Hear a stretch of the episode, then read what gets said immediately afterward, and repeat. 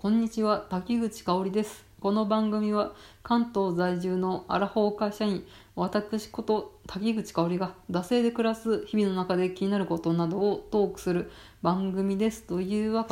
けで、えー、今回はいただいたマシュマロの方をですね、答えていきたいと思います。はい。えー、いつも楽しく聞いています。えー、香織さんの平成セレクションをいろんな分野で紹介してほしいです。平成のアニメやアニソンとか食べ物や文房具などベスト3的な感じでどうですかということでいただきました。はい、えー、マシュマロの方ありがとうございます。えー、まああのいろんな平成ベスト3ということで、まあ、ちょっとこれいただいたのがですね、まあ、平成のうちだったんですけれど、まあ、ちょっとですねあのもうちょっと令和になってしまいましたけれど、まあ、あの私のね、今まで過ごしてきた、えー、こうアラフォーの30、えー、数年間は、まあ、ほぼ平成なんで、えー、これからね言う好きなこととかは結構もうほぼ平成なのかなと思いますので、まあ、ちょっと自然とあの平成ベストみたいなのはできるのかなと思いますのでなんかこう、えー、小出しにねやっていけたらなと思います。うん、なんかこうアニソンとかアニメとかはねあの私のこう専門じゃないですけど よく話してきた分野なんでこうパッと出そうな感じなんですけどなんか文房具って言われて「え？文房具？ななんだろう？なんだろう？ジェットストリームしか今パッと思いつかないけどみたいな感じでやっぱりお題をもらうとですねなんかこう新しい、えー、扉が開くというかですね自分の普段ね気にしてない世界をねちょっと提示してもらってねこうハッと気づかされたり考えることがあったりしますのでちょっと、まあ、文房具とかはねちょっとおいおい考えてみたいと思います。はいではですねこのお題でいただきましたですねあのアニソンについてちょっと私考えてまいりました。はい、えー、題してですね会社の人の前でも歌ってありな私のお箱アニソンベスト3です。わー。はい。まあやっぱしね、あの、こう、オタク的な仲間とか、私がオタクだっていうのを分かってる人間と歌う時は、まあアニソンもね、交えつつね、まあこれ絶対みんな知らないなみたいなアニソンも混ぜるんですけれど、やっぱりね、会社の人となるとね、うん、上はね、50代とか中にはね60代のね専務みたいな人もいたりするんですからね。それに合わせてね下は20代のね前半の新卒までいる中でねこれどれを歌って盛り上げていこうみたいなところを考えるとですねまあ必然的に結構レパートリーみたいなのは決まってきてですね、まあ、歌い込みもうん深まってくるのでなんかこうお箱みたいなところが、ね、やっぱしねアラフォーで生きておりますとですね。あ出てきますのでそのですね私が会社の人の前で歌ってるアニソンをですね紹介していきたいと思います。はい。では第3位。じゃじゃん。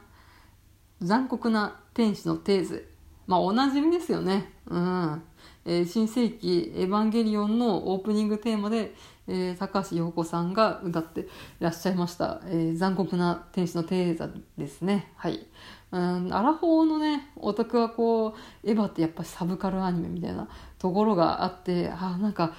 エヴァのテーマとか歌うとなんかこうちょっと惹かれちゃうかなドキドキみたいな感じで思ってるかと思いますけれどもうやっぱしね20代とかにとってはエヴァもね古典ですからねマジンガー Z とかガンダムとかとほぼ一緒です。うん。ので、もうあり中のありだと思いますね。で、結構ね、割と後半とかにね、締めの感じで、この残酷な天使のテーザをね、ね、こう、まあ、歌っちゃうと、ちょっと、あの、ラジオのあれに引っかかっちゃうんで歌わないんですけど、結構最後の方にね、歌うとね、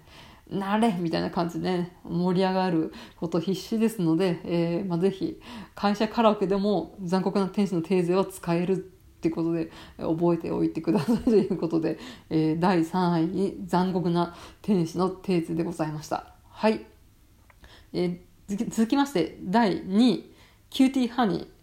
昭和じゃんっていうね、こう、総ツッコミを食らいそうなんですが、確かに2000年初頭に、庵野秀明が、佐藤江梨子であの実写版キューティーハニーをね、えー、作りましてこの主題歌をね倖田來未が歌ってるんですよ。このキューティーハニーおなじみの皆さんご存知かと思いますがそのおなじみのキューティーハニーを倖田來未が歌ってるっていうバージョンのキューティーハニーです。それを、えー、上げさせていただきました。まあやっぱしね昭和のアニメの曲って結構、まあ、このダイレクトにこうねタイトル名だったり必殺技名だったりこう叫んだりとかするのでやっぱし盛り上がる感じですよね。でちょっとキューティーハニーなので、まあ、ちょっとお色気みたいな要素もあるっていう感じでまあそれでやっぱ盛り上がるっていう側面があるのかなと思います。うん。ちなみにこのキューティーハニーね、えー、かけるときは、倖田來未の PV バージョンとともに歌ってください。なんかね、間奏みたいなところがあるんですけれど、そこでなぜか、酒、お酒なのか、水なのかよくわかんないですけど、こう、倖田來未が、クーちゃんがですね、こうパシャって自分になぜか、えー、こうグラスのコップを自分にかけるっていうシーンがなんかちょっと、なんなんなぜかけるんだみたいな感じで 気になるので、えー、まあ、ぜひこのね PV とともに歌ってください。でこのね最後ね「変わるわよ」みたいなのもこう恥ずかしがらずにねこう歌い上げるというかこうセリフ言ってくださいね。うん。まあそんな感じで第2位は倖、えー、田來未バージョンの「キューティーハニー」でした。はい、えー、ではですね最終的に最後の1位をね発表していきたいと思います。栄えある第1位はじゃじゃじゃんじゃん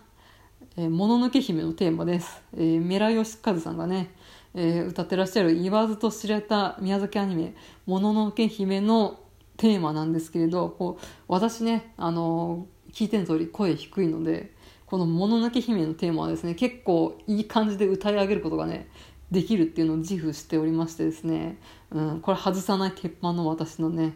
えー、カラオケ、会社カラオケお箱ですね。うん。本当にねちょっとねこのラジオのまあいろいろ規約でねポッドキャストの規約で歌えないのはねすごい残念なんですけれどうんぜひともねこの私の「もののけ姫」のテーマをね、えー、聞かせてあげたかったんですが、まあ、ちょっとですね、まあ、講演会は、えー、叶わないということで、まあ、なんか私とカラオケをする機会があるのかないのか分かんないですけどあったら、まあ、ちょっと披露の方をしたいと思います。本当残念ですね。残念です。本当残念です。うんまあ、言えば言うほどねなんかちょっと疑わしい感じなんですけど、うん、あと途中で感想みたいなの時にあのもろの真似ですね。あの三輪明宏さんがやってるあの山犬のもののけ姫のさんのお母さんというか大きい山犬がいると思うんですけどその真似をねするっていうのをね必ず入れてくださいね、うん、これはねできるかな、うん、ちょっとね。うんやってみたいと思いますね。はい。いきます。黙れ小僧。お前にあの娘の不幸が癒せると言うのか。みたいな感じですよね。ちょっと噛んじゃいましたけれど。うん、の調子ね良ければもうちょっと。できるんですけど、うん、お箱です。うん、お箱でございます。はい。黙れ小僧どうですか？似てますか？三輪明宏さん。はい、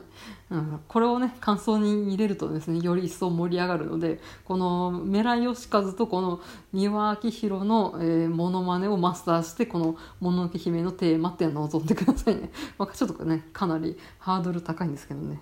お前にあの娘の不幸が癒せるというのか。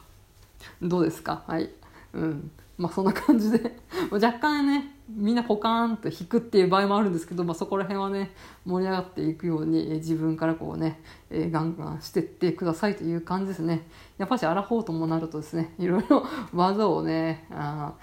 ないとね世の中はね渡っていけませんからね皆さん技の方磨いてってください。はいというわけで私の、えー、会社カラオケで、えー、披露するアニソンベスト3でした。はいでは締めていきたいと思います。本当もろの真似とかしてたらもうあっという間に10分ぐらいね経っちゃいますからびっくりですね。はい、えー、番組へのご意見ご感想はブログメールフォームまたはマシュマロからお送りください。えー、ツイッターはダセイ2018でやっております。えー、番組ハッシュタグは、シャープ、えー、出せ黒、漢字で出せ、カタカナで黒で、感想等をつぶやいてください。えー、お便りお待ちしております。えー、ここまでのお相手は、私、滝口香織でした。また次回。